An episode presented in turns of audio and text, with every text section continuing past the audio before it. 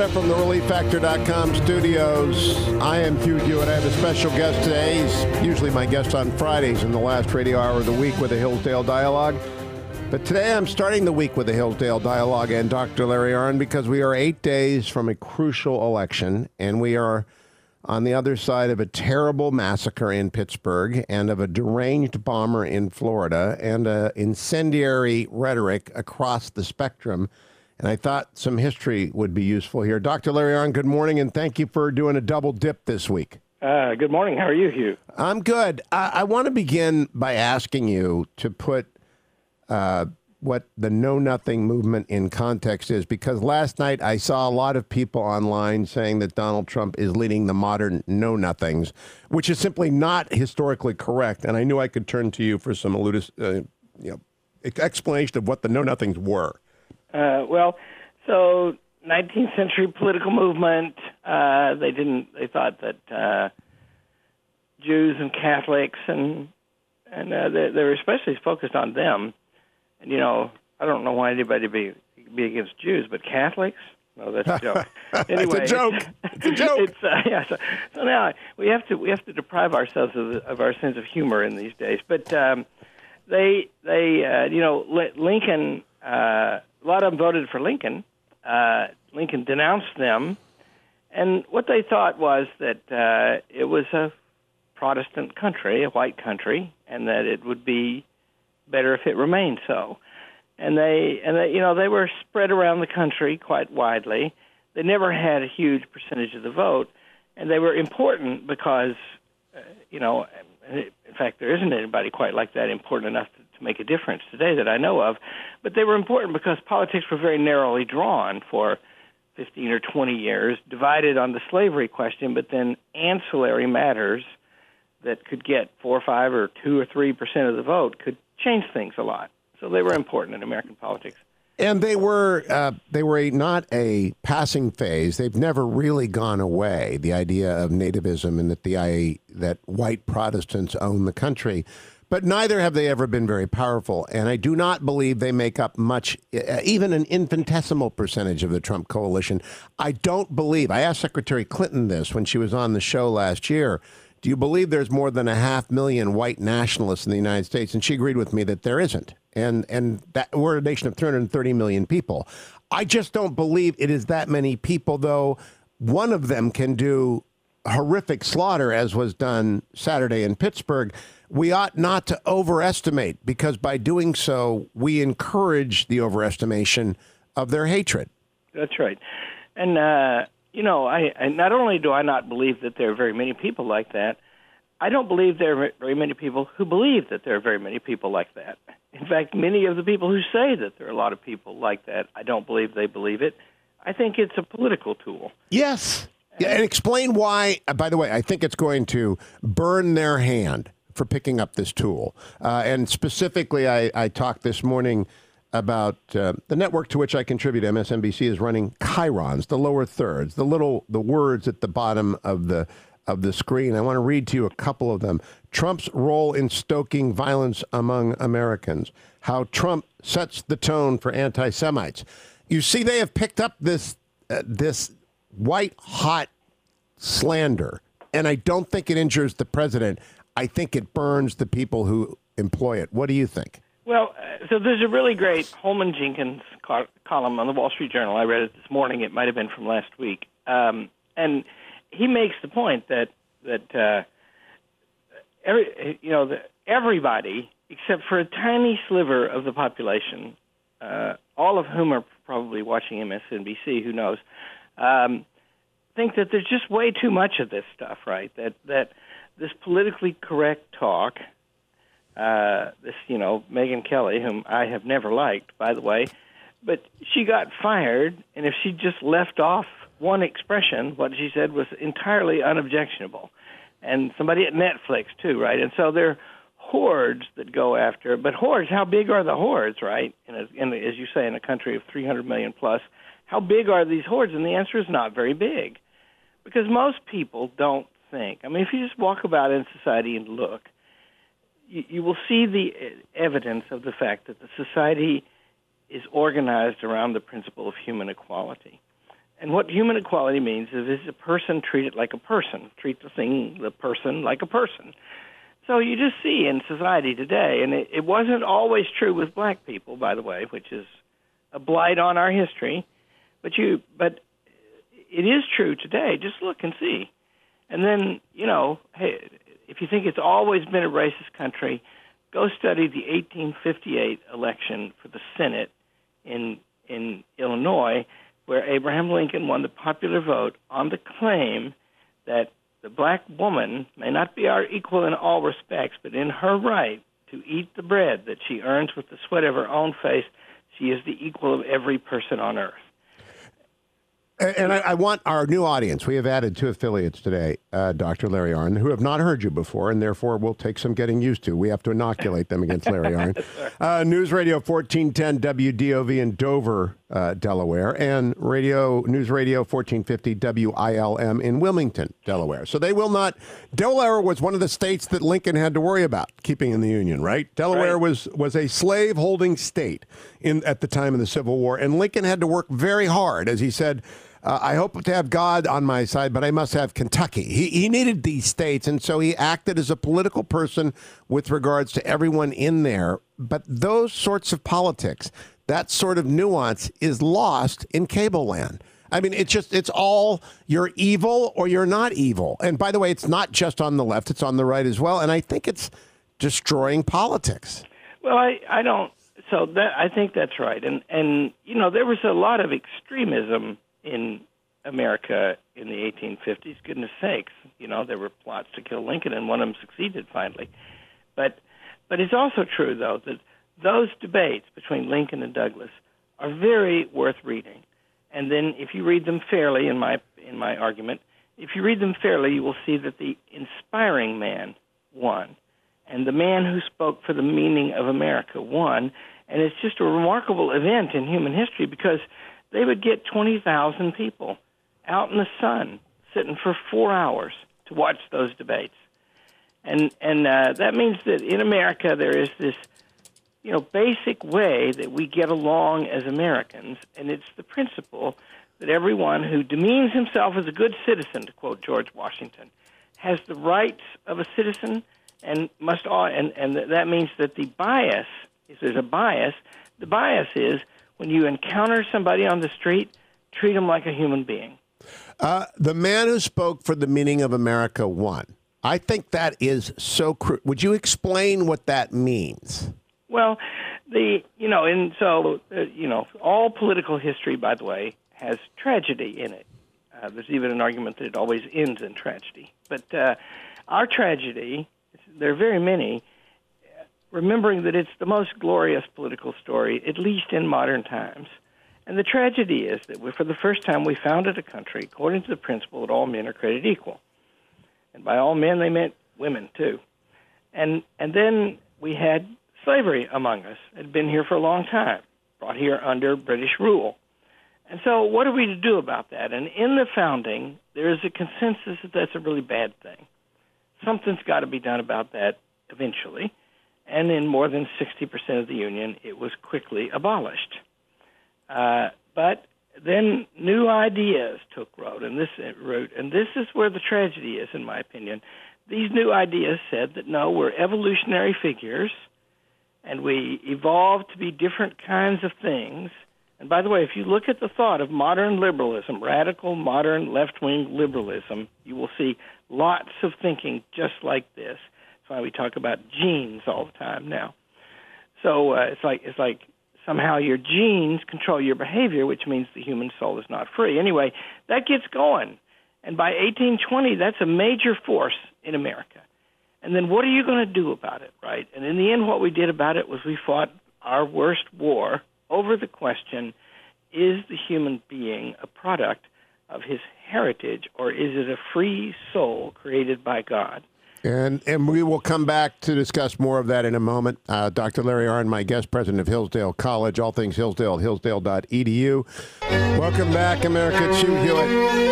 It's called the ancient evil for a reason. Anti Semitism has been around as long as the Jews have been around and is Everyone knows the Jews have been here since we began writing books. And Walker Percy used to say, I will stop believing in God when someone explains the Jews to me. I am joined by Dr. Larry Arnn, president of Hillsdale College, of course, a great supporter of Israel as I am, and mourning those who died in Pittsburgh. Uh, Larry Arnn, though, uh, it never takes long for opportunists to seize on any tragedy. And last night, um, Kevin McCarthy, our friend, the House GOP leader, was attacked by people on the left because he had tweeted out before the Pittsburgh massacre that George Soros, Michael Bloomberg, and Tom Steyer were trying to buy the election, which in fact they are trying to do. And uh, that's fine. That's their constitutional right. But he was accused of anti Semitism for noting that. I guess because those three men are Jewish. And you know Kevin McCarthy. I know Kevin McCarthy. Our ambassador to Germany, Rick Grenell, came on earlier. He knows Kevin McCarthy. What do you make of the charge of anti Semitism with regards to our friend Kevin McCarthy? Well, so both of us have known Kevin McCarthy for many decades. But what I didn't know, and I bet Kevin McCarthy didn't know, is that those three guys are all Jews. I'll, bet, I'll bet you he didn't. I'll, I'll bet you he didn't. And, and you know, really, because I think in particular, those three guys, you know, like I, I didn't know George Soros was a Jew, but and everybody everybody knows about him, right? He's this big liberal guy who gives all this money. Right. But but the truth is, if you were going to insult them because they were Jews, you would need to be explicit about it because most people wouldn't get the joke. That, that's it. And, and but but of course, they don't want you to get the. They don't want you to understand Kevin McCarthy. They want to smear Kevin McCarthy. Right. And the smear of anti-Semitism is a deep one. I mean, it, it's along with being anti-black and racist of any sort. But anti-Semitism is the ancient evil. It's been denounced specifically by my Catholic Church as being mortal sin. Uh, it's it's unacceptable. My children are themselves part Jewish. Uh, my my wife's great grandfather started the synagogue in Indianapolis. I, I can't abide it, but it is used as a cudgel. Does it work, Larry Arnn? Well, uh, you know, the, I, I want to say something about the depth of it. Because think think about the Jews. That why I giggled when you said that Walker Percy quote, which I had not heard before. Isn't that wonderful? Yeah. But the the, the, the Jews are unique in history, and they're unique because they're the first ancient people whose God did not disappear when the polity was defeated. And they kept their God through Yep. their exiles. And this God claims to be the one God and the creator of all. And then this God claims to have a concern for everybody on earth. Indeed, the covenant with Abraham is a covenant, and this shall be a blessing to all the peoples on the face of the earth. Now, you won't find anything like that in the ancient religions, of which Judaism is one, right? 3000 BC or before. And so that's the first thing. But the second thing is because they uh, they didn't they didn't disband when their country was overcome, the, the promised land was overcome, overcome. Then what they have been is an exile people for a long, long time, incredibly stubborn in keeping their identity. And so that, that places them in lots of other countries, and that means the oldest opportunity for resentment of, of, of strangers in our midst is of the Jews. And, you know, it's just another great fact that about the United States of America that George Washington in 1798 wrote to the Hebrew congregation in Newport Island that it is now no more that we speak of religious toleration as if it were by the indulgence of some that others enjoy their inherent natural rights. And that is probably the first letter written by a chief executive of any country except ancient Israel to some Jews addressing them as equal citizens. That's the American heritage. And there's no reason to believe that Kevin McCarthy does not does not feel the weight and greatness of that, just like everybody who knows the story and, and is an American does. Exactly. And on left and right, except for these crazed neo Nazis who are an evil, and we'll talk about that evil when we come back. And then head over to hillsdale.edu for everything Hillsdale has to offer, including a completely free subscription to Imprimis. And my friends in Delaware, you got to go get Imprimis. Hillsdale.edu. Stay tuned. Welcome back, America. It's Hugh Hewitt. I hope our video feed is on. Because um, then you would see me talking energetically to um, Larry Arnn, the president of Hillsdale College. We have to get Larry to make a basement tape with me when he's next in uh, inside the Beltway. Dr. Larry Arnn is the president of Hillsdale College, hillsdale.edu. We skipped our Friday Hillsdale dialogue so we could begin this week of the election sprint all the way through next Tuesday by focusing on the stakes. And I think probably Larry Arnn said it first in early 2015. Fundamental things are afoot. And uh, sort of a famous phrase that Larry is now stuck with because I repeat it all the time. Do you believe in this election, Dr. Arnn, that fundamental things are still afoot? Oh, yeah. Uh, it, um, you know, the, the reason is the nature of the controversies we have today.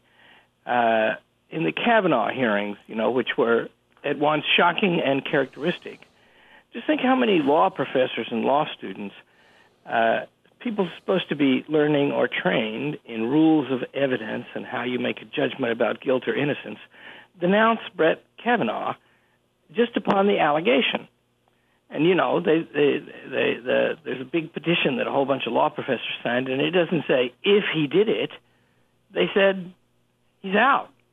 And so that kind of thing. In other words, there's a there's like a mob running, and it's odd because it's uh, led by a bunch of highly educated people who are essentially out of sorts with the nature and meaning of the United States. Well, let's pause on that for a moment. We do have a separation at the edge, and we have a great condescension in the media about, and I call it the Manhattan Beltway media elite. They are unaware of it, Larry, because they, they swim in it all the time. That almost 100% of what they say from both the right and the left sounds indifferent to what 90% of Americans think and do every day, which is ignore politics. Yeah, that's right. And, and you know, but for you, I would be more like them. but I mean, it takes us back to Tocqueville, and I, and I do want to go there. When Tocqueville toured the country, he was struck at how many associations Americans had to do all sorts of different things. Not all of them, or even most of them, political. They would get together for reasons other than political. But the news, and especially cable, is driving us to be political all the time, and that's not good. Yeah, and you know, I'm uh, so I'm teaching for the second time these totalitarian novels and uh, what they all have in common, and this this runs from Aristotle and Xenophon's account of tyranny through George Orwell and Aldous Huxley and and Arthur Koestler, modern totalitarian novels, is that people are supposed to they are compelled to live in a continuous agitation about narrow questions of political policy. And you know, politics is an extremely interesting thing you get to learn about Lincoln and the Declaration of Independence and Winston Churchill and the Nazis, right? Public policy, you know, which is half of the economy now in the United States, public policy is essentially boring as regard to details. And it can only be important if you can connect it up to large things. Well, that's not what goes on on cable news all day long. It's uh, little stuff all the time. And you're supposed to live your life – in awareness of that all day long. And that, that's what's, it means that you don't have perspective. It's the reason why, like, uh, our college is famous, right? And it's incredible to me how misunderstood it is by its friends as well as its enemies very often. So, like, mid midterm crisis at Hillsdale College means the following: last week was midterms. Let me play for you. Your friend, Speaker Paul Ryan, was on Face the Nation yesterday with John Dickerson. And he said, I think, a very profound thing. And he's a very smart and thoughtful fellow. And here's what Speaker Ryan said to John Dickerson, cut number 17. Why do you think there's not much talk about bipartisanship in the in the you coverage? I don't think it sells for you guys, for the media. Uh, you take a look at the bills we pass out of the House, about a thousand bills. It's been one of the most productive sessions of Congress in a generation. And of those roughly 1,000 bills, uh, over 80% of them are bipartisan bills. So we've tackled opioids, we've tackled human trafficking, we've rebuilt the military. All of those are bipartisan, but they don't get reported. It, it doesn't sell. So I honestly think, John, it's the hits and the clicks and it's the ratings chase that's on display in America today that says when they're fighting each other, that's when you cover it. So if, if uh, we accept some portion of responsibility for that, you've seen some Trump, uh, President Trump's rallies. Do those rallies accentuate the things that unite us, the bipartisan achievements, or are they? Uh, do they do something very successful in politics, wildly successful, yeah. which is sow division in the country? Yeah. Do you see that happening at his rallies? Sometimes, yeah. Uh, sometimes meaning? Well, not always, but sometimes. I worry about tribal identity politics becoming the new norm of how politics is waged. As conservatives, we always thought this was sort of a left wing Alinsky thing. Unfortunately, the right practices identity politics now as well. It's the day and age, it's technology and everything else. Identity politics, which is now being practiced on both sides of the aisle, is unfortunately working. And I think we, as leaders, we got to figure out how do we make inclusive aspirational politics strategically valuable again. Now, what do you think of that, Dr. Larry Arnn? Uh, that was good. Uh, I might have said about those Trump rallies, which I, you know, I don't watch them, I confess, but I read them from time to time and about them. I, and you know, the ones I watch, they're usually pretty good. I mean, even very good. But isn't Trump's point? Isn't the point toward which he's fighting that what we Americans have in common is our citizenship. And that divides us in the following way. We Americans agree that a human being has rights, and our country is founded to defend those rights. And to be a citizen of America is the practices and beliefs that stem from that. And it's got nothing to do with color. Now, I think that's what Donald Trump has to say to the world and says it a lot and has been saying it. I looked it up before the election, back for decades. And so, if then you say that your enemies are acting bad, and, the, and, and you know he says that hard, right? One of the reasons the political uh, the political debate is so intense is that now it's a real fight, and Trump does fight like with like, in the sense that he denounces people, you know, really clearly but I don't think in a racist way. And he does not call for violence. What he no. calls for is victory. That's he really wants to win the Senate. He really wanted to win Brett Kavanaugh. He really wanted the tax cuts. He really wants to win. Like he said, you'll get sick of winning. But he doesn't call for violence. And the intimation that he does, the idea that chants are somehow car chases or hurling insults are like hurling rocks, that is a vanity of the left and a media conceit that contributes to their narrative. That's right. And uh, that's right. I mean, one of Lincoln's great early speeches was, you know, against mob rule, the young man's Lyceum address, and and he just made the point that there had been some lynchings, and they weren't all of black people, and uh, although there were some, and so he he makes the point that if you stream out into the street and act like that and do violence on somebody without due process of law, then freedom itself is endangered. And you know there is, you know, we don't they don't play on the news the crazy things that so many say, and uh, you know, and the famous ones from presidential candidates are Hillary and her deplorables and Barack Obama and their guns and their God and whatever else it is. let me let me play for you, George Stephanopoulos, and and remember that this was the communications director at the time that President Clinton blamed Rush Limbaugh for the Oklahoma City bombing. All right, just remember this is the same fella, and I like George, but this is what he said yesterday. Cut number ten. On Monday, the first potential letter bomb found at the home of George Soros, the billionaire activist who's been a frequent target of President Trump. By week's end, more than a dozen more intercepted. Apparently constructed in this van, plastered with partisan stickers, by this man, a longtime criminal and staunch supporter of President Trump. On Wednesday, an armed man tried to enter the predominantly black First Baptist Church in Jeffersontown, Kentucky. Unable to break in, he walked to a Kroger's down the street and shot two black victims to death, passing right by a white man in the parking lot saying whites don't kill whites. Then came Saturday. The Sabbath worship at the Tree of Life Synagogue in Pittsburgh shattered by semi automatic gunfire and the chilling scream, All Jews must die. This morning, our hearts ache for the victims as we absorb the shock. But how surprised should we be? This is at least the fourth mass killing in America using an AR 15 since the Las Vegas massacre just over a year ago. The third mass shooting in a house of worship in the last three years. Across social media, hate speech and anti Semitism are rampant and on the rise. All against the backdrop of the ugliest political climate in modern times. At the center, an unapologetically incendiary president, untrammeled by traditional norms of civility. All right, now stop right there. So you see what he did there, uh, Larry Arnn, and I think that's appalling. I wrote a, I have a column in the Washington Post today that that is appalling.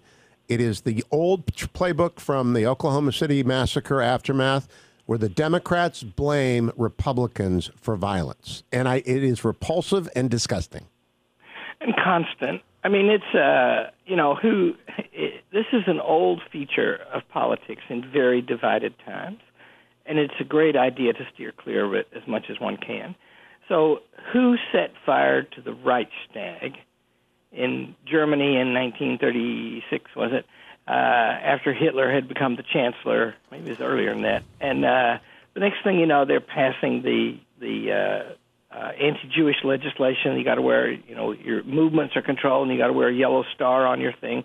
And the point is, probably the Nazis did that, and uh, you know, to Hitler himself and his friends, and they when the, when there's deep division, then there's a great opportunity to, you know, to accuse your enemies of violence. And you know, Stephanopoulos' argument was not very good. When he got to the end, where he said, "At the center of it," right? Well, Donald Trump is at the center of this only in the sense that he's the one that got elected president of the United States. But the campaign in which he ran, Lord, what was said about him? right? Wasn't he called a Nazi over and over? Isn't he today constantly called that? He's only in the center in the sense that he won the election. And so that doesn't make him more culpable, uh, le- less, one hopes. And remember, the theme, we always forget this, right? The theme of, of Trump's first inaugural address is in our common citizenship, we will find our love for each other. Now, if that theme is bad, then Trump is bad, but so is Thomas Jefferson, and so is Abraham Lincoln. Well said. I'll be right back. One more segment with Dr. Larry Arnn, president of Hillsdale College, coming up after the break. Hillsdale.edu. Hillsdale.edu. Welcome back, American Hugh Hewitt. We are eight days from the election, and Dr. Larry Arnn is my guest, as he will be again on Friday. He's president of Hillsdale College. All things Hillsdale are collected at hillsdale.edu. All of my previous Hillsdale dialogues are found at hughforhillsdale.com. You can sign up for the weekly, uh, the monthly speech digest Imprimis completely free at hillsdale.edu and watch the great courses on the Constitution and Western civilization. Dr. Arnn, we're eight days out. Uh, Martha McSally is ahead in Arizona, where she's running for Senate against a radical leftist, Kyrsten Sinema. Dean Heller is ahead in Nevada. He wasn't supposed to have a prayer. Marsha Blackburn has run away with it in Tennessee, though she'll run through the, wire. Congressman Kevin Cramer is going to beat Democrat Heidi Heitkamp in North Dakota. Attorney General Missouri Josh Hawley is going to beat Claire McCaskill in Missouri. Mike Braun is going to beat Joe Donnelly, who voted against Kavanaugh in Indiana. Rick Scott is tied. That is a dogfight down in Florida. Matt Rosendale in Montana is closing in on Jon Tester, who voted against Kavanaugh. John James in your own state um, the amazing West Point graduate Apache attack helicopter flying African American MBA from Detroit is gaining on Debbie Stabenow. And Bob Hugin in New Jersey is is gaining on the simply unacceptable as a moral issue, Bob Menendez. What do you read? And that is sort of like a sweeping rejection of the Democrats' argument that all these Republicans are surging. It, uh, so, first of all, the headwind for you know the party if if uh, the, the Republicans control the House and the Senate and the presidency, the typical number of seats lost in such a campaign is 25. 25 would flip the House. Uh, the in in in uh, according to Gallup, in a in a year in which the president is unpopular, and see Trump is unpopular. That means he's about 50 percent, and nobody gets much better than that these days, right? But then the average would be 37%. Nobody's predicting that right now. Now, the election may well break one way or the other. They often do. But for the last two weeks, as you point out, the Republicans have been strengthening. And isn't that odd? Shouldn't there be? That's I think that's one of the reasons why there's furious uh, reactions from the far left. From their point of view, this man was unacceptable, and everybody should see it by now. But you know, uh, Rick Scott's very close in Florida, and the news this morning is Trump is on his way back down there again. Yep. And that means Rick Scott wants him to come. So, yeah, I think that uh, it is a dogfight, this election. I don't think we know how it's going to go. And uh, I think it matters very much, which is a question you were asking, because if you, since any weapon can, you know, Paul Ryan pointed out that 80% of the bills they passed, and they passed a lot of them, were bipartisan bills. Well, that, that, thank God for that. It's, it's it's the same phenomenon as the fact that most Supreme Court cases are decided by overwhelming majorities. Most of them nine to nothing, I think, right? But but at, at, in all of the difficult cases, in all of the cases that raise questions of which what is the direction of the country, we are deeply divided and the House will be used as a weapon to fight the administration if the Democrats take it. And then if you want that, then that's what you should vote for. And I, I got to go back to the and close on this, what you just said. The media is deeply invested in the idea that President Trump is bad and should be rejected. Therefore, if he isn't repudiated, his party isn't repudiated in either house, but certainly if it isn't repudiated in both of them, the media will be face to face with the fact that they are not representative of the country they think they are representative of, and they are not leading uh, the population in the way they think they are entitled to lead. And I think that is a source. That is the bottom line: is that people feel toppled from their perches of power. Yeah, and that's been a problem with Trump for a long time. But that's not a particular Trump problem. Just remember, it became since the 1960s and not before, by the way, since the birth of centralized bureaucratic administrative rule, a different kind of rule from constitutional, the path to political prosperity has to be the candidate of change and to run against the establishment in Washington.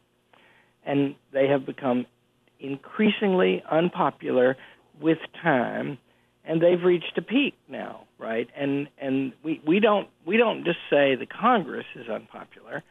The bureaucracy is unpopular, and the executive branch is unpopular, and the media is unpopular. Everything in Washington D.C. is unpopular, and and what Trump did was he managed to marshal that into a presidential campaign. And if you look at the campaigns of the Republicans who succeeded Reagan, uh, they they all ran as enemies of the establishment although the two named Bush are the only ones who won after Reagan until Trump, they both made the administrative state larger and more powerful in various ways. It's a very difficult trend to resist. And so this fight is, as you like to quote me saying, fundamental. The question is, how are we going to be governed as a people? And I prefer the constitutional way, which, by the way, will be imperfect and present many problems, rather than this way that promises to fix every problem by making rules at the center. Well said, Dr. Larry Arnn of Hillsdale College. Thank you. Hillsdale.edu.